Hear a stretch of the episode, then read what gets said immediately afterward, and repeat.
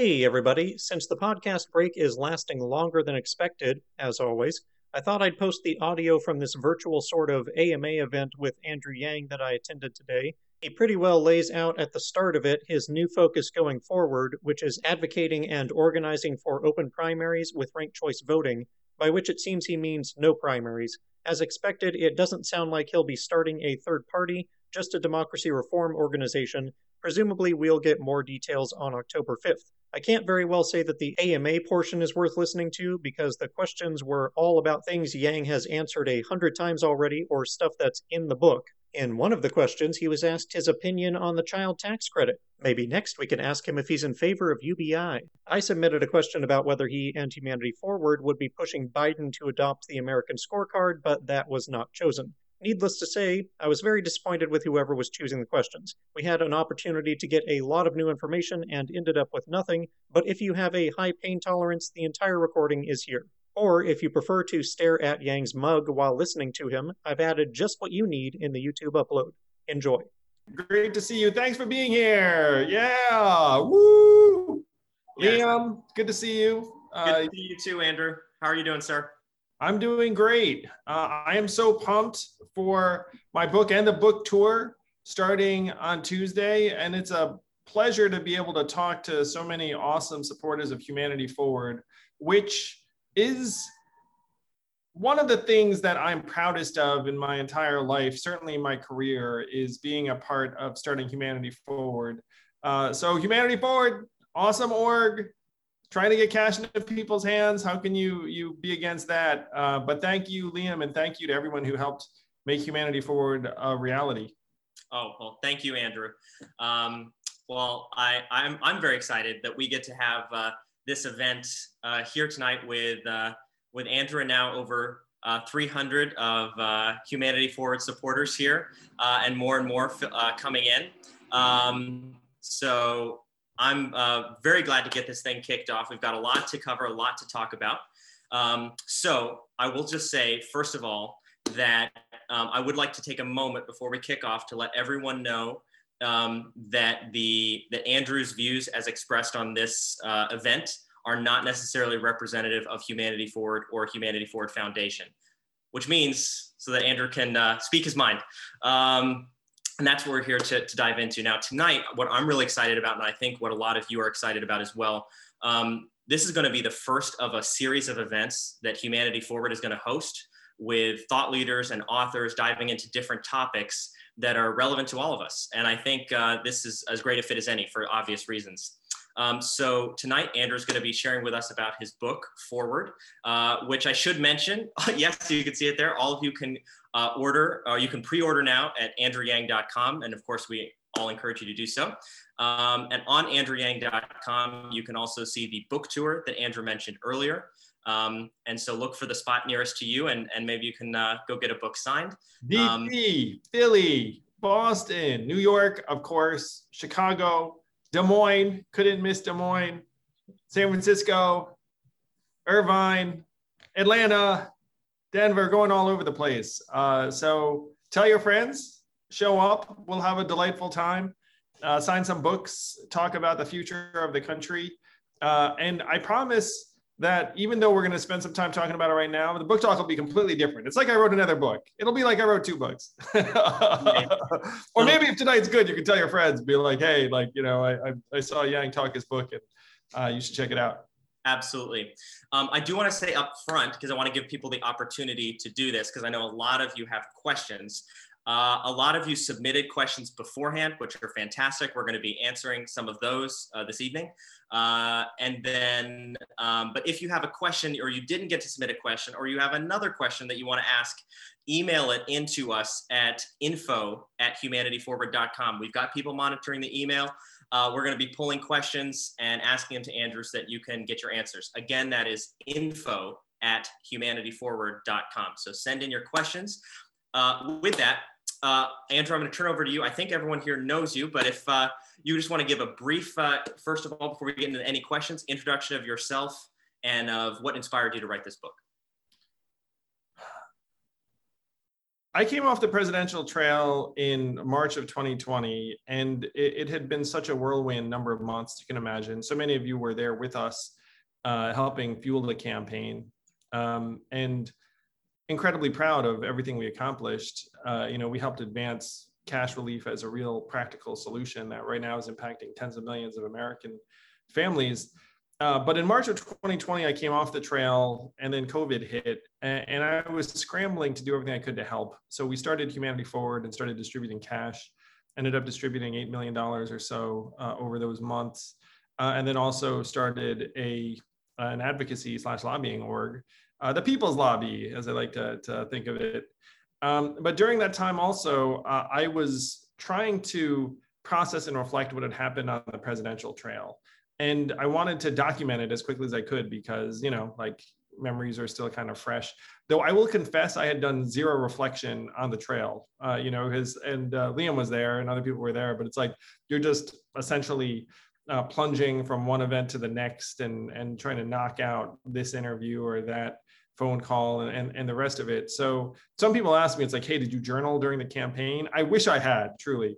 Uh, so for me, the the processing began in earnest uh, in March and then continued through all of last year. And I didn't want to just tell a story about running for president, though uh, uh, Liam knows the, the first section of the book is stories of running for president, um, where I was trying to draw lessons and themes. But I was also trying to figure out what I'd learned about making change happen. Let's say universal basic income is your goal. Like, what does it take to make universal basic income happen based upon my deep, deep foray into national politics, our media landscape, uh, trying to figure out how legislation passes. And I talked to like literally, I think 65 members of Congress. Uh, so I, I, started to get some um, inkling as to what we would need to do. And I also did research during this time. I, I uh, uh referenced Ezra Klein and Lawrence Lessig and Katherine Gehl and uh, others who've done some very deep thinking about our political system. Jonathan Haidt, want to shout out Jonathan Haidt's uh, uh, incredibly profound. Um, and so that's what led to this book, Liam, was my trying to figure out, okay, if the what, I used to believe that the problem was that no one knew about universal basic income. And we all spent the last several years trying to change that, being like, hey, universal basic income, it's obvious, it's sensible, let's do it. So that's the what. 55% of Americans last I checked were for it. Uh, a higher percentage were for some version of, of cash relief. So if that's the what, the question then that hit me was the how. It's like, how can you actually get this passed? And that's what the book uh, is about, is about everything I've learned over the last several years and then how we can actually make it happen. Um, so that that's the process through which uh, I ended up writing the book. I'm really excited about it. Liam does show up. I guess maybe that's one reason why he digs it. Um, but other people on the campaign also show up. Um, but the, the book is something of like a combination of personal narratives, which frankly you kind of need to make a book fun and readable. you know, um, but also uh, solutions and ways we can actually get real uh, massive measures like universal basic income across the finish line. Absolutely, uh, that's fantastic, Andrew. So to kind of frame the the questions uh, that are that are coming in from uh, the now over 400 attendees we have here, um, I wanted to just ask you right up front. Let's let's dive into the, the meat here and the substance. What are call it the top two or three um, substantive uh, reforms or measures that you're putting forward or that you've recognized over the over this experience that you think are critical to reducing polarization and making the country a healthier place? Yeah, I, I do want to preface it with the, the fact the book is in significant measure about how polarized we become, uh, which is something that I certainly saw out on the trail. Um, and uh, our media and social media landscape and our political incentives all are driving the polarization in various ways. And that's what I think we have to fix also to get something like universal basic income passed. So right now, if you're a member of Congress, uh, there is a 92% chance that you're going to be reelected in any given cycle. Uh, this, despite the fact that our popular satisfaction with Congress is maybe 28%. That's a very, very big gulf. And you have to look at the system and say, okay, why is it then that incumbents have such an incredibly high reelection rate? And the main reason is that 83% of congressional districts are safe seats. They're going to be either Democrat or Republican. And so if you get to the general election, you're going to win. So then what is the real danger? The real danger is that you're going to be primaried within your own party. Uh, and so to keep my job, if I'm a legislator, I just need to avoid a serious challenge from within my own party. And that ends up distorting my incentives in various ways. It makes it so I'm in lockstep with my party because if I deviate, then uh, that, that becomes a big problem for me. Um, it makes me more responsive to extreme points of view. It makes me much less prone to compromise. So uh, th- this is the structural reason why it seems like uh, like members of Congress don't act like human beings, frankly, or even they showed up as reasonable human beings. If you take a reasonable human being and put them in a system that rewards unreasonableness, you're going to get higher levels of un- unreasonableness, and and that's what we have. So the biggest reform we could make that would both reduce polarization very quickly and dramatically increase the odds of something like universal basic income passing would be to change the nature of the voters that each individual legislator is accountable to from the most extreme 20% on one side or the other to just 51% of all voters. And that sounds like magic. But if we did that, it would change things overnight, and it is doable. It turns out that all of the rules around how legislators get elected uh, are determined at the state level. There's nothing in the Constitution about it. There's actually nothing in the Constitution about political parties either. Um, and it turns out the founding fathers would be shocked and horrified that for whatever reason we have only two. Um, and I do want to deviate for a moment here, Liam. If you look at other democracies in the world, the UK has five political parties, Sweden has eight political parties, Netherlands has 18 political parties, uh, and we have two. Uh, and it's a, it's a very fragile system because if you have one party, for example, start to have serious problems, then that's half the system. so, so the biggest single change we could make that would both make real solutions more possible and reduce polarization by improving incentives is to convert and shift from closed party primaries to open primaries and then ranked choice voting so that you could have a multiplicity of, of options. And this can be determined at the state level. I think you're on mute, bro. Thank you. Um, thank you for that. So uh, my, my, my only other framing question that we're going to go into the audience questions is, um, so you talked about how uh, polarized we are and how the incentives are set up in such a way to further that polarization, not, not help it. Um, uh, I'm curious to, to, to dive into, in this book, I think there's a lot, people know the country's polarized. There's something concern a lot of people have. People see it around them all the time. Um, do you think that this is uh, the kind of book that people will leave feeling uh, more uh, overall more uh, depressed about the way things are going, or they're going to leave it feeling more optimistic about the fact that there's actually some solutions to this? Uh, I think it's uplifting in a particular way, Liam, which is that it kind of spells out why we're being set up, why we're being set up to be at each other's throats, why we're being set up to be frustrated by the lack of progress, as soon as you actually realize that the system's not designed to actually solve our problems or answer to us, then you're like, oh, wait a minute. Like maybe I should actually take a step back and then figure out how to make the system work better, as opposed to being within the system, banging our head against a wall, being like, why isn't it working? Why isn't it working? Um, so I like to think it's uplifting in that way. Um, though some could look at it the other way and say, hey, you know, it's depressing um, how you've illustrated how our system isn't set up for success. Uh, and again, I, I, took pains to try and make it kind of uh, an interesting story um, where uh, I talked about my own experiences, but I also uh, pretended the reader was running for Congress, which maybe some of you have thought about doing. Um, and then I try to spell out, okay, like here, here's the obstacle at point A, B, C, D, E, and then let's say you get into Congress. Then here are the incentives for F, G, H, I, like try and make it as real and direct as possible. Uh, in part because, uh, you know, I, I wanted people to uh, understand these problems on a human level. And I, am not someone who thinks that people are um, you know nefarious i mean there are some nefarious people obviously but like but but what ezra klein said is that if you put a good person in a corruptive system uh, then the corruptive system will win with ease. Um, and, and, i think he's right about that. Yeah absolutely.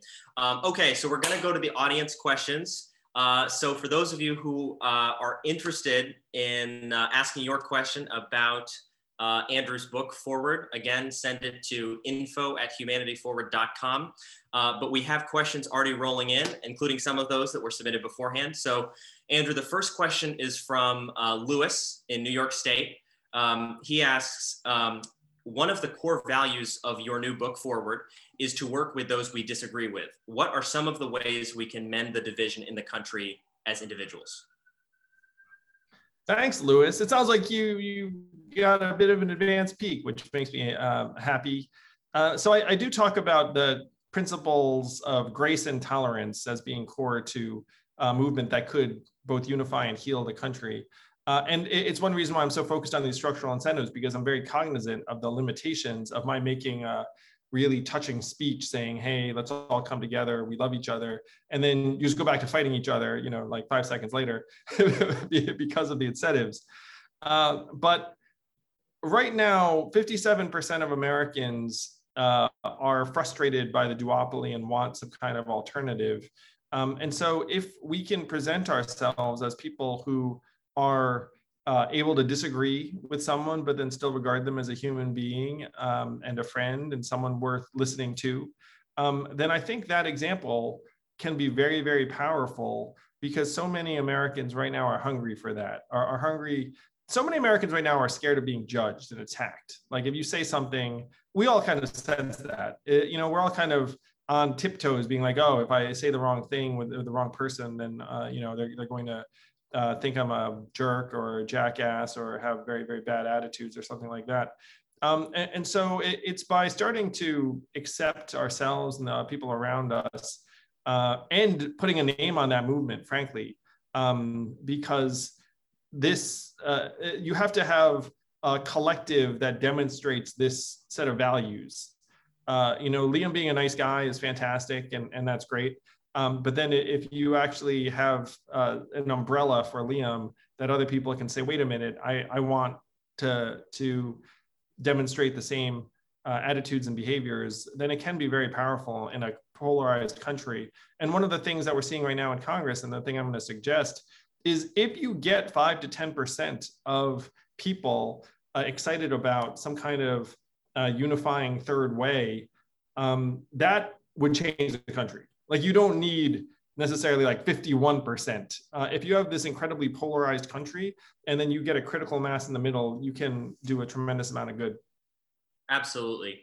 Um, okay, so this is a good good segue to our next question. Uh, this is from uh, Cork K in Seattle. Um, Quark asks, um, how do you avoid the spoiler effect of new parties? Thanks, Cork. And I'm so glad you asked this because I got to say, first there was like the press around the rumors, like, oh, Yang, third party. And then everyone descended on like, oh, he's going to Ralph Nader and spoiler it and, and the rest of it. And there's a lot of like knee jerk uh, uh, reactivity to it. Um, and it struck me as so uh, going from like zero to 60 or, or, or whatnot um, because I'm deeply practical. Uh, and uh, the last thing you want to do is incentivize people to do something that uh, is, not going to lead to an outcome they're excited about. But this is one reason why we need ranked choice voting uh, in these races so that you can vote for whomever you like and then rank the next person second, the next person third, and then you get rid of the spoiler effect. But the duopoly and then bludgeoning us with the spoiler effect is really not the way to go. You know what I mean? I mean, no one thinks this duopoly is humming. Uh, you know, we're, again kind of demonstrating the polarization and the dysfunction. We're 130 years in. Uh, and, and, so all you need to do is shift to ranked choice voting. And then all of a sudden it's like, look, vote for whomever you like and we'll compete and win your votes because we're awesome would be the attitude. But instead the attitude is like oh we're going to keep this archaic system where it's zero sum between two alternatives. And then if anything else tries to enter the system we're going to say oh you're going to enable uh, like the the enemy to win. And, and it, it's it's artificial.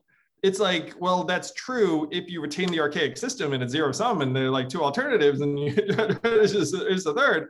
But all you do is turn the dial and say, rank choice voting, do whatever you'd like. Uh, and my goal isn't around any uh, necessarily like individual um, new entrant. Uh, again, UK at five, Sweden at eight, Netherlands at 18. I think that system would just be much more robust uh, and resistant to corruption or demagoguery. Uh, and so what, what you want to do is you want uh, to make the system stronger and more robust. Um, and it requires a bit of vision. It requires someone to try and put down their partisan hat.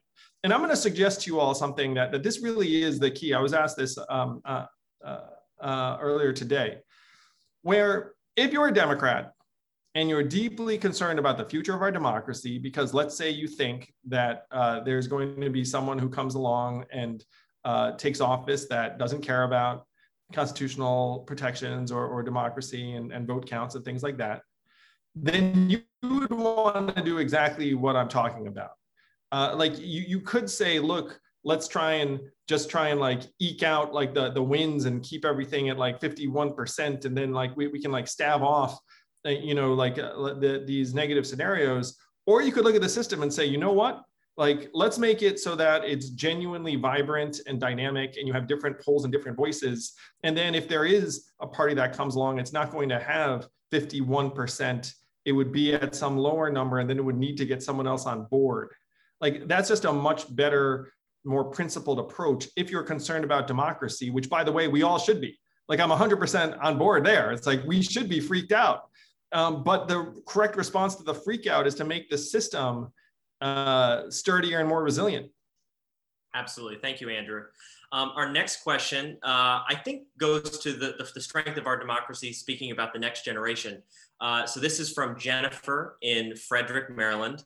Uh, Jennifer asks, um, where do you see the future of politics going with the younger generation coming up through the system? They have been through the worst finance war and now a pandemic do you see a change coming in the political atmosphere for them?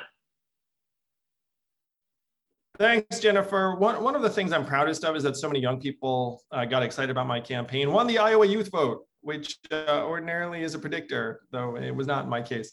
But uh, uh we've shafted young people on every level uh, economic, um, educational, health, like you, you name it, uh, climate change, polarization. Like we just left you um, squared or like, like really it's deeply immoral what we've done to young people 56 years old senator 62 years old you can see that we essentially have a, like a gerontocracy uh, uh, up and down congress uh, and clearly you know in, in other offices so i would love to change that uh, you know, I could give you the usual party line about, oh, young people are going to inherit this. You're being set up so that it, you're not going to be able to contend. So here's one fix that would help transform our government for the better and make young people a much bigger part of it, at least at the, the top, which I'm going to suggest is, you know, what we should be striving for.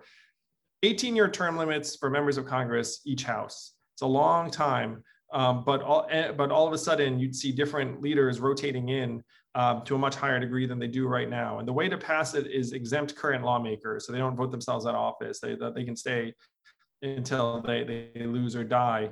Um, uh, but then you'd end up rotating in new leadership because the reality is you need uh, one to two million dollars to be competitive in a house race um, and what young person can access that kind of money. So you know the you know the people who end up running are people who can access that who tend to be more established and older. And so you have a system that will consistently disregard the viewpoints of young people both in terms of legislative posts um, but also because money talks and right now most of that money is in the hands uh, of older americans and corporations fantastic um, that makes a lot of sense I think, again, a great segue to our next question. This is from Rashad in Boise, Idaho.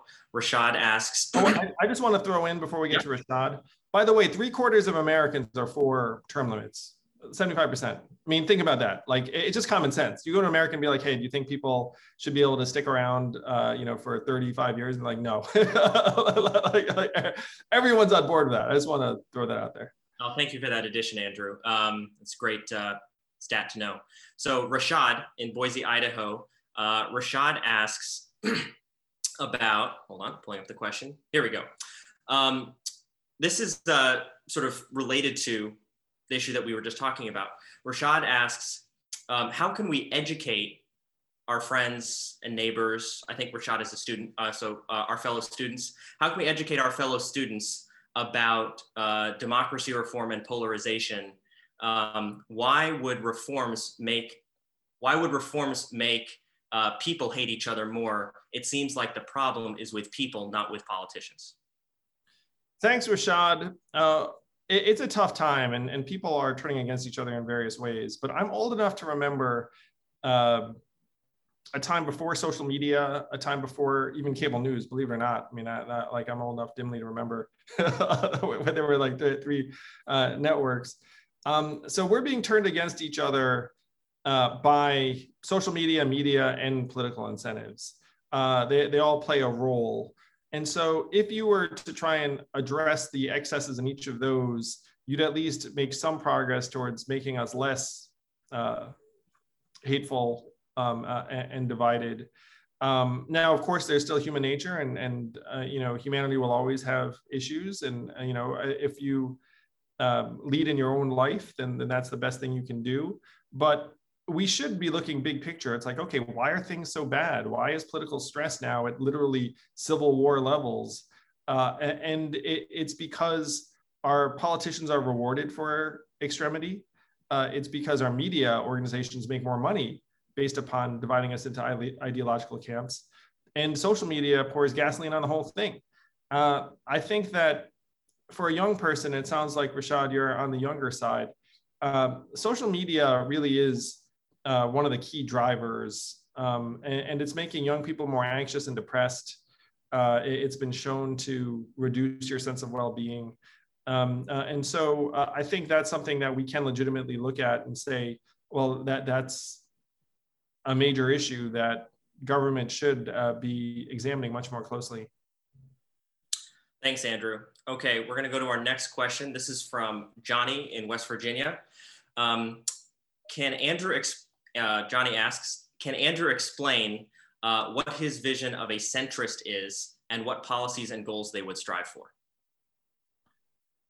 Thanks, Johnny. I, I had a conversation about this just now with someone who is a self-proclaimed centrist in Texas. Um, and he's working with uh, another self-proclaimed centrist in Connecticut. And they differ on uh, gun control as an example like like that that's something that that they disagree with um, uh, with each other on. Um, but they agree on the fact that there is a certain baseline of facts we should uh, be able to accept as fact uh, that they agree that uh, compromise among legislators is a good thing if it moves the ball forward. Uh, they agree on um, trying to include different points of view and not thinking that it's their way or the highway and that you know if someone disagrees with them then uh, you know they're wrong or bad which unfortunately now 42% of people on both sides regard uh, folks uh, who are on the other side politically as literally evil. You know I, I think centrism starts by saying you can disagree with me about just about anything under the sun and i will not proclaim you to be my enemy. Like if, if if you're at that point, you're probably already like, you know, most of the way towards being a centrist. Um, and so I think those are some of the principles I would take to heart, Johnny, is that if, if you think that there's room for disagreement between reasonable people uh, and you want there to be some kind of baseline of facts, you're probably a centrist. Thanks, Andrew. Uh, our next question, you mentioned uh, Texas in your answer. Our next question comes from Sani N uh, in Texas. Uh, she said, What is your favorite story from the presidential trail in your new book? My favorite story from the presidential trail uh, was me being at my kid's birthday party, and then another dad asking me, So, what do you do? And then uh, I uh, would have a hard time saying, "Oh, I, am running for president," because it's just the most bizarre thing for a dad to say, and you think I'm Looney Tunes. Um, so I would try and duck the question and say things like, "Oh, I'm uh, I'm like an author," or "Oh, like you know, I'm I'm working in um, in activism or politics." Um, but for whatever reason, that answer never really ended the conversation. They would just keep asking, and then eventually I'd have to be like, "Well." I have a presidential candidate. And then that conversation would go on for a solid 15 to 20 minutes. And then the person at the end wouldn't be like, I'm going to help you. I'm going to support you. They'd be like, oh, that's really interesting. Good luck with that. Um, so I, I, thought that was like the kind of perspective that most people uh, would enjoy because I, I, was such an anonymous figure. And then by the time most people met me, they like saw me out and about or maybe on TV. Um, but uh, imagine just a, a, frankly like an anonymous civilian deciding to run for president and then like having to explain that to his kids, uh, classmates, dads, or moms, and and that happened uh, to me a lot. Well, thank you, Andrew. That's uh, that's a very funny story. I think this is this is sort of a, a related um, related question here. This is from Tori W in Anaheim, California. Um, Tori asks, uh, what was your most difficult challenge on the presidential campaign trail that you talk about in the book? The most difficult challenge I talk about in the book is that you become less of a human being than a product yourself. Uh, and people act as if you're a leader um, but most of the time you're exhibiting what I would consider very poor leadership. so what I mean by that is that, it, like to me, an effective leader would be uh, spending a lot of time managing uh, his team and personnel uh, and uh, trying to make the culture positive. Um, and in point of fact, if you're the candidate, you're hustling from interview to phone call to event to rally to um, uh, calling people and asking for money. Um, and, and, a lot of it is appearance. A lot of it is, I, I, say in the book, it's like the appearance of leadership becomes leadership. Um, but uh, I compare it to running an organization, which I've done. And typically, if you're just running around chasing press, your organization's probably falling apart. Typically, like if you see a CEO just running around trying to chase press, like I would have serious doubts that that company is doing well um, because you know most of the time you're better served by trying to solve problems and get things right. Um, and so that was a real struggle for me. Um, it, it, did end up um, causing like a particular strain on me in part because I'm not naturally that extroverted. Um, so I comment in the book about going back to the hotel and having my face muscles literally tired from from, uh, from smiling or making expressions uh, and I didn't put this in the book. Maybe I should have, but like I'd go home and like my my wife would just be, you know, essentially she she understands me, so she's like, I get it. Like you you know, you're you're kind of um, uh, not going to want to be super social. Like when you know on the rare days I was home, I wasn't like, hey, let's go hang out with friends or something. like it would be um, so that that was uh, an adjustment for me and, and, one of the tougher challenges. Absolutely. Um, hey, Liam, do you remember any of that jazz? You around me during oh, this time? Oh, I remember it. That's that's for sure. Uh, but uh, I think uh, I think all all all people who run for office. Uh, this is why this is why that's that's uh, that's um, that's why that's never going to be me. It's I, I see too many people how difficult it is uh, to go through it. Um, but this is this is actually uh, uh, sort of relevant. Going back to Texas, we've got a question here for you, Andrew, from Susan, who's in Austin, Texas. Uh, Susan says, "Hi, Andrew. One of the things I really appreciate about you is your positive attitude. It seems you are always or mostly upbeat and cheerful. How do you do it? I think most of the populace of the U.S. is worried, sick, and concerned about our country's future. Thank you, Susan." Thank you, Susan. I too am worried sick. Um, it's awful what's happening. We, we, are not being set up to succeed. We're setting our kids up also to inherit a, a very, very tough uh, country and, and world. Um, so, Susan, you can be worried sick and scared uh, and pessimistic um, and still want to do something about it and be can do and, and positive about that. I mean, I'm a human being. It's not like, you know, like I obviously have my doubts and struggles uh, like, like anyone else. Um, but thanks to some of the people who are on this call tonight, uh, I feel like I'm in a very, very rare position where I might be able to do something positive about it. Uh, and so that's what I'm going to do to the best of my ability. Um, it's just going to be better for uh, for us all uh, if we, even in the face of some very very difficult facts, still have like a, a sense of um, positive change and, and possibility and optimism. Humanity Forward is one of the most optimistic orgs, I, I think. I mean, it's literally called Humanity Forward. You know, we're like trying to move humanity forward. Uh, and for me, um, you know, I, I feel this sacred responsibility that some of you have had a part in in um, in bestowing upon me, like this kind of opportunity. Uh, I will say too, though, one measure that might help um, you, Susan, or anyone else is I, I, try to list several things I'm grateful for every day. And you can repeat yourself because, you know, I mean, uh, eventually, you know, I mean, I put my kids like every day or whatnot. Um, and it gives you a reminder that despite some of the terrible things that are happening in the world, it's like, okay, you know, like my parents are still alive, my, my kids are happy and healthy, my wife still puts up with me, you know, uh, like uh, I, I've got a, a lot of um, folks who, who want me to succeed. Um, so, and that's true. Most of those things are true of, I, I think, a lot of people on this call. So, you know, as long as you tell yourself these things, remind yourself, um, I think we can be positive in the face of a very daunting reality.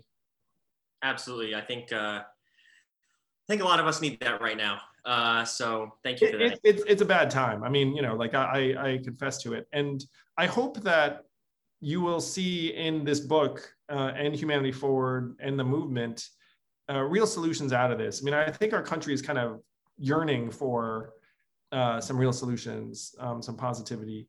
Think universal basic income is a big one. Um, and, and, I believe that forward and open primaries and ranked choice voting is the path to get us there. Absolutely. Um, so I want to, uh, we, have got a, sort of a, a, a, a, I'm seeing a extra surge of questions coming in uh, as we as we head into the, the final portion of, of this event. So this um, is so fun. I can do this all night. It's so fun.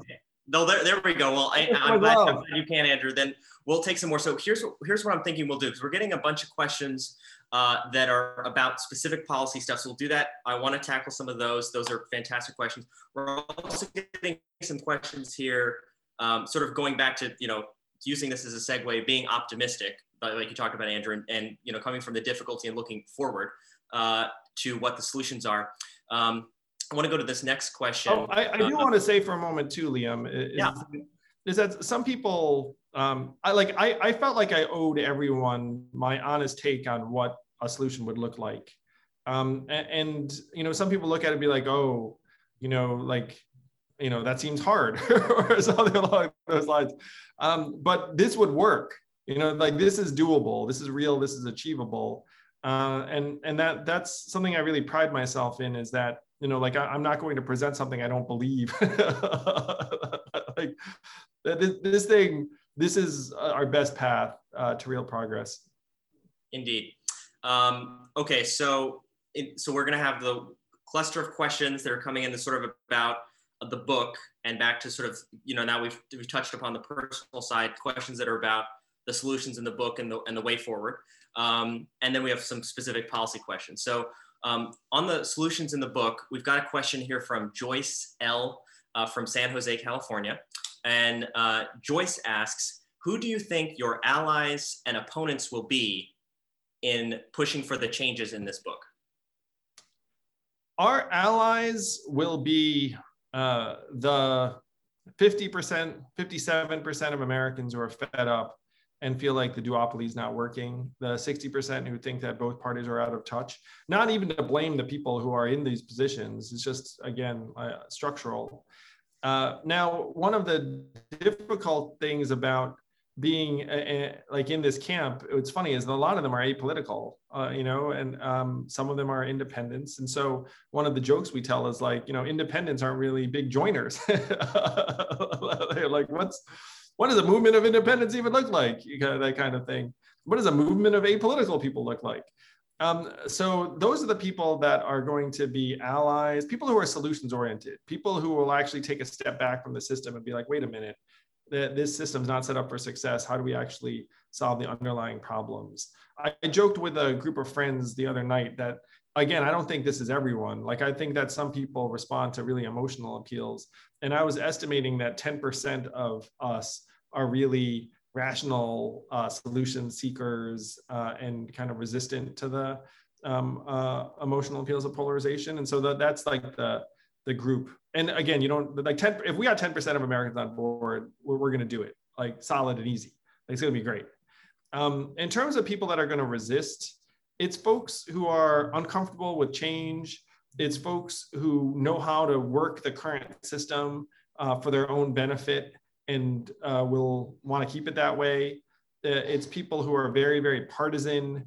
Um, it's people who are very, very insecure about what like this new landscape might mean for them individually or for their their party their institution and so check it out let's say i was like a special interest um, I, I figured out pretty well how to keep things from changing uh, right now uh, and it's not that hard because i just get, get myself in there and be like hey like you know these legislators just like you know like i give you money just keep, keep like keep things from shifting.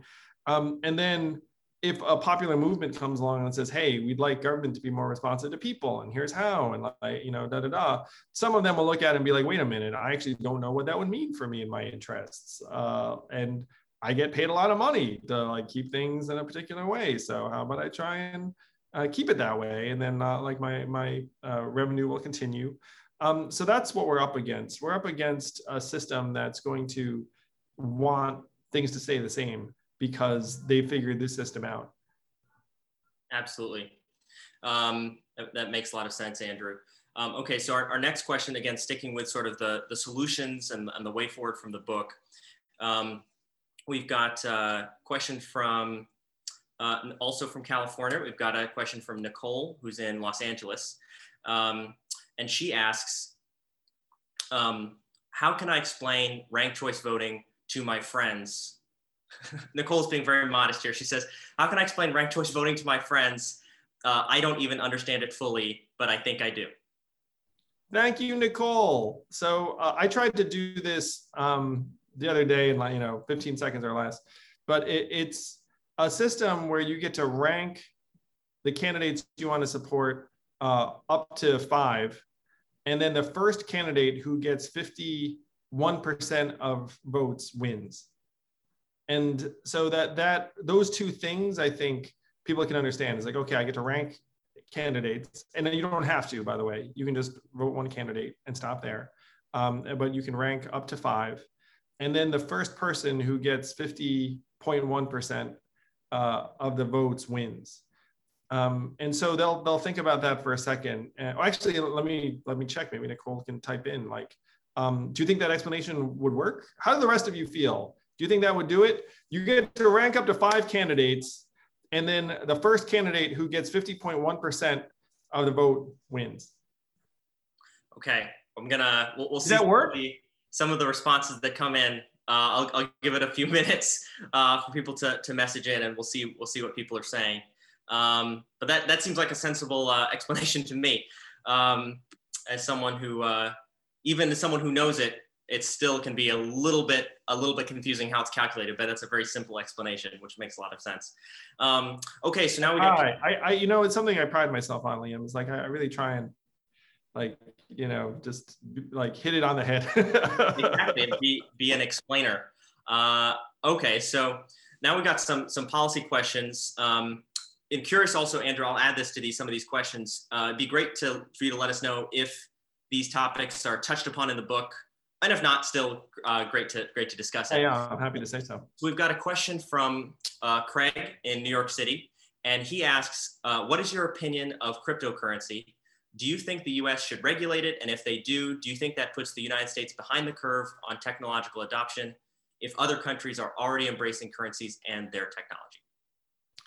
Craig, I'm a big fan of the blockchain and cryptocurrencies and their potential to uh, add a lot of value, a lot of value. Uh, and I, I, do think that taxing them is appropriate. Uh, you know, like it, it, it's not that they shouldn't be regulated at all, um, but you certainly don't want to discourage innovation or competitiveness. Uh, and again, the, the potential is immense to these technologies. I mean, you, you could see uh, people being able to have all sorts of um, innovation and governance, uh, you know, uh, uh, decentralized autonomous orgs, uh, and, and, other things could genuinely revolutionize investment in other fields. Um, so I'm a huge fan. I'm a huge believer. Uh, and whatever you do in terms of regulation should, in my mind, be uh, hand in hand with industry to make sure that the rules make sense. Um, and right now, there there is some concern that the regulations aren't going to make a lot of sense. They're going to include a lot of people um, in the definition of broker dealer or the equivalent uh, that should not be in that category. Gotcha. That makes sense. Um, okay, so the next one is a familiar topic to probably a lot of people here, UBI. Um, so this is from uh, Joyce in Greenbelt, Maryland. Um, she says, My friends keep asking me how the country can possibly afford UBI. How does UBI help the economy and how would it be funded? I love it. It's a very, very important question. Uh, first, I want to throw out the example that uh, we passed a $2.2 trillion CARES Act last year, which was enough to give every American $6,000. Uh, and uh, we got a small fraction of that. Uh, we got 1,200. And so we're seeing tons of money get put out into the economy that's not going to families. And if it went to families, we would just pump the money right back into the economy. It would go into locally owned small businesses, to food, fuel, uh, transportation, car repairs, uh, and that money would circulate over and over again through the economy. And oh, by the way, it would make us stronger, healthier, mentally healthier, better able to adjust at the same time. So as long as that's the way we're going to spend the money, um, that's actually a much better allocation than anything else we can do. Um, and because of that growth, we'd end up getting that money back uh, several times over. Now, there is a need to modernize our revenue system or a taxation system too. And what I was proposing is that if you have immense value that's going to be generated by AI and robots, you should probably tax some of that because uh, right now the tech companies that own that stuff are essentially not getting taxed. So the, if you were to harness the true value of some of the innovations that are going on out there, we could realize hundreds of billions of dollars, even trillions in revenue. Um, and that's where we should go as quickly as possible. We should not be trying to tax uh, human labor up the wazoo. Um, you know, you generally try not to tax things that you want more of. Um, and ideally, this money in our hands would help create the next generation of jobs. That is the goal. We want to be investing in our people and uh, creating that. But, but, but, but I, I, do want to follow this up and say again, I think 17% of the CARES Act went to people and families. Mm-hmm. So, uh, you know, or even now, like some of the stuff that's being discussed discussed in Congress. Um, now, I, you know, you can say what you want about 3.5 trillion dollars like that. That's enough to give every American ten thousand dollars, just to, to, throw it on out there as like, uh, you know, like some of the numbers that are going on. Absolutely. Um, okay, so uh, we got one more policy question. Um, and, and we're getting so many now. I've just I've just tallied it up. Just since this event started, we've gotten 200 additional questions, uh, which we're unfortunately obviously not going to have time for all 200. Uh, but that is why I encourage you. See, Andrew, I have my prop here as well. Thank you. Uh, so I encourage you all for the questions that we're not going to be able to get to. Uh, please, please, if you haven't already, go to andrewyang.com and uh, you can get your your pre-order of the book here. You you can also come to one of our book tour events and then I'll try and take questions there. So if I didn't get your question uh, tonight, you know, like maybe I'll just see you in person. Uh, this is great. I, this is why I love the Humanity Forward community because everyone is so active and so involved and has great questions. Uh, uh, it's just such a great, great group of, of um, members and supporters. Okay, so policy question for you. Um, okay, I'm pulling it up. Okay, so this is from Okay, this is from uh, Franny L. Um, this is in Florida. And Franny's question is What is your opinion? Hold on. There we go. Franny L asks, What is your opinion of the new child tax credit? I am a grandmother, but my I'm a grandmother, but my daughter is now receiving child tax credit payments um, starting earlier this summer. Period. That's from thanks, thanks, Franny. Probably unsurprising. I love the child tax credit. It is the greatest anti-poverty measure we've seen in my in a generation, maybe uh, by the numbers. Um, people are spending it on the best things possible. People are, are working more in, in many cases. Uh, and to me, the only issues I have with the child tax credit is that it should be permanent. Um, and we should be broadening cash relief to include people in different types of situations, including people who do not have children. Uh, like so, love, love, love the child tax credit. Um, this is the greatest success in policy. 448 economists just signed a letter saying keep it, keep it, keep it. Uh, and I think we are going to keep it. Um, it. It's just so powerful and common sense and is doing so much good. Um, um, and to the extent that Humanity Forward and I have had anything to do with it, it's like the greatest feeling ever, the greatest legacy, like just knowing that 70 millions, 70 million lives are better uh, as a result. So let's just make it happen forever uh, and then build from there. Um, so support Humanity Forward. Humanity Forward will make that case to uh, all of the right people. Um, they're, they're doing ACE's job on the Hill. Um, the people's lobbyists, I, I, I uh, love Liam and the work so much. It makes me happy anytime I think about it. Well, thank you very much for saying that. Um, and thank you very much, Franny, for the question. Okay. Um, so now we're gonna, uh, I wanna give you opportunity to do some closing, uh, some closing thoughts. Before we get to that, I thought uh, one of the great questions came in during the event. Um, this is from Charisse Z. Uh, Charisse Z is coming to us from New Mexico. And Charisse asks, uh, what are your proudest moments and memories that you cover in your book? So it could be from the trail or from anything. One thing is getting the call that um, that cash relief was going out uh, to Congress. I mean, feeling like I played a direct role in alleviating poverty was uh, one of the best feelings in, in my life. Um, on the trail, there was absolutely nothing like showing up um, in Iowa and New Hampshire and having people who come from all over the country to volunteer for me. You know who you are. I probably saw some of you there. Uh, but um, it, it's the fact that I could uh, activate people to uproot themselves and try and fight it out for the future uh, is something I'm I'm so touched by and proud of uh, anytime I think about it. And, and, and when you walk into that room, you're like, oh my gosh, I really need to fight my heart out to try and freaking win this thing. You know, I mean, like I, I felt like I was being fueled by you all um, or the people that uh, had decided to believe in, in us. Um, so that that's the kind of thing you never forget. Um, on a personal note, I think I had this in my book a little bit. Um, my kids did not care about my presidential campaign uh, until they saw the tour bus in Iowa. And then they were like, oh my gosh, dad has a bus. And, and uh, some thoughtful staffer had put some video games in the bus. Uh, so in terms of like proudest moments, it's like the, the, the thing that made the biggest impression on my kids was the, the bus. Absolutely. Uh, I remember that. Uh, they were, yeah, they were definitely not impressed early on. So it's good you had something to impress them with. They're still not impressed. I don't, I'll tell a funny story that's like, you know, it's whatever. But like at, one point, one of my kids said to someone, "My dad's Andrew Yang. He ran for president." like which, and then Evelyn was appalled that he had actually figured out that that was, um, you know, something he could say that someone would actually like respond to. So we're like, "Oh no!" Like, because we didn't we didn't think they understood that. Uh, yeah, well, they're growing up. Um, okay, so and we're still getting more questions but I do, as, as we come here to close to the top of the hour, Andrew, I wanted to, to give you the opportunity to sort of, you know, as I think people are, are looking at, they're going to, hopefully tonight, if they haven't already, they'll pre-order the book.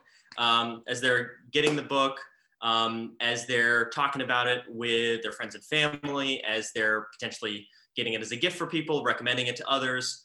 Um, what should what, what is it you want people to take away from you know this this you know chat this evening? What is it you want people to get out of this book?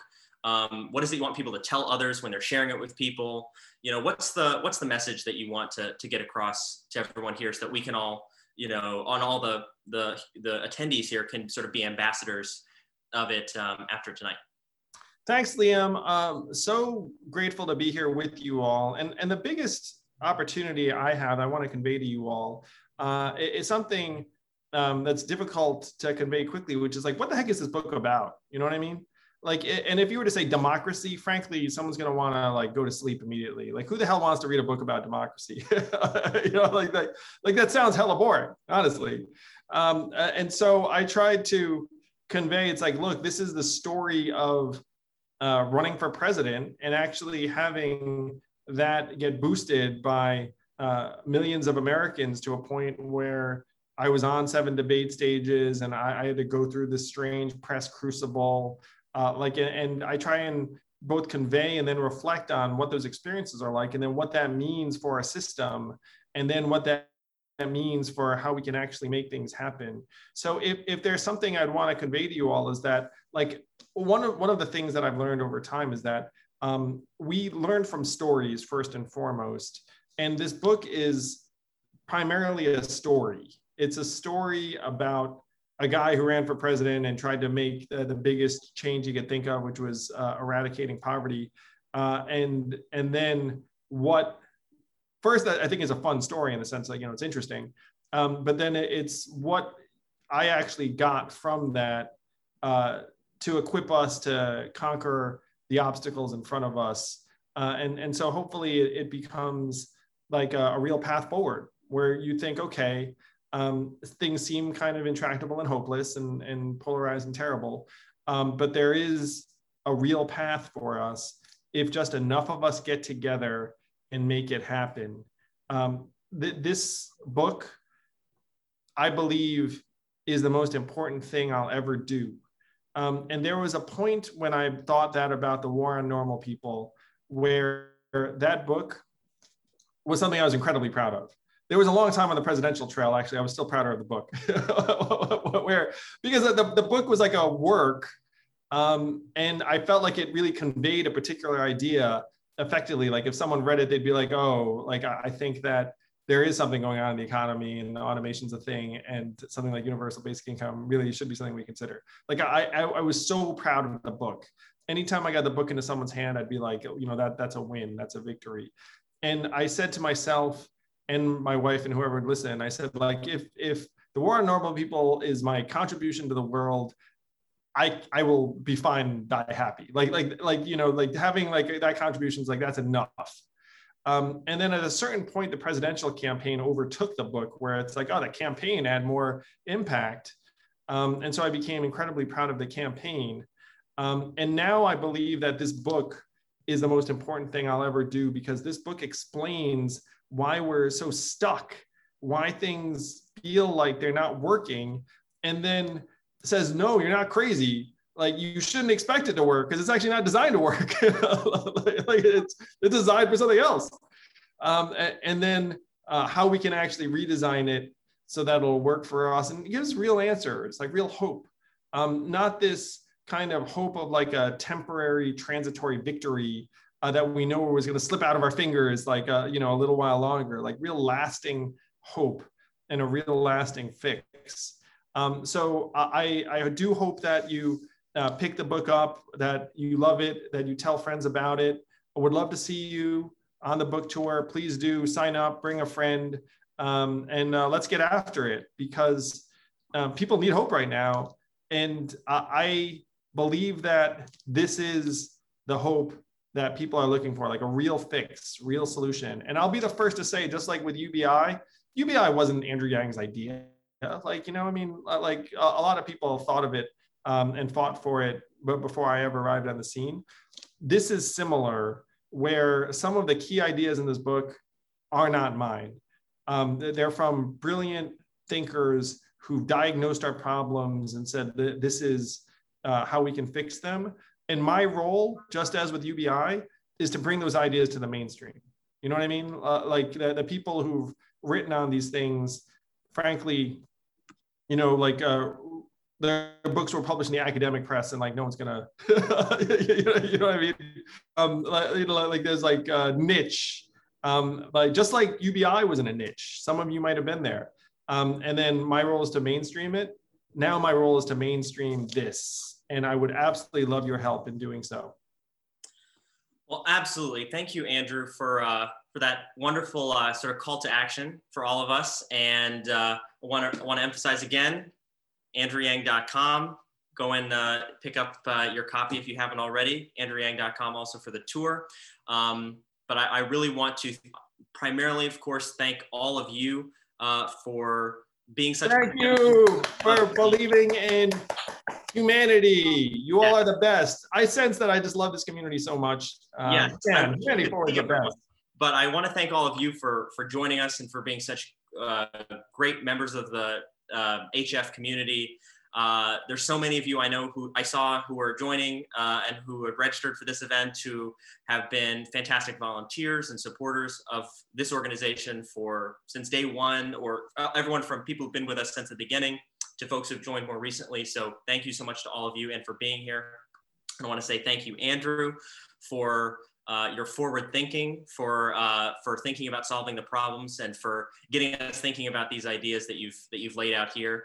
And uh, of course, it goes without saying, I could not think of a better guest to kick off this uh, series of events that we'll be doing. So. Um, if you enjoyed this, uh, please please be on the lookout for more events that we'll be doing uh, throughout the rest of a little, a few more toward the end of this year, and then into next year um, look out for these. But Andrew, thank you so much for for joining us. And I want to mention again two more things before we go. Um, we have we're going to be getting some great data after this event. Speaking of data, uh, we're going to be getting some great data after this event on uh, everyone's role here. This is just like we do with everything at this organization. Everyone who's in attendance, all the 400s or however many of you are here now, uh, all of you um, so there's going to be a survey that's emailed to you afterward, and we're going to be seeing how different people want to get engaged uh, in this in this work. So please do fill that out. Uh, that's number one, and number two, most importantly, again, andrewyang.com for the tour and to pre-order the book. Um, wish I could see you all to say say goodbye, but thank you again, Andrew, for for being with us, and thank you all. Thank you all. Let's do it. Let's move humanity forward. Let's get it done. Thank you. Appreciate the heck out of you, Liam. That was a blast. I really would have done it all night. Okay, that's that's amazing. Thanks, Andrew. Thanks, everyone. Bye, everyone. See you soon. Bye. This concludes tonight's special event. Please follow the link at the closing of our event and watch for an email for the feedback survey. Thank you again for joining and have a great evening.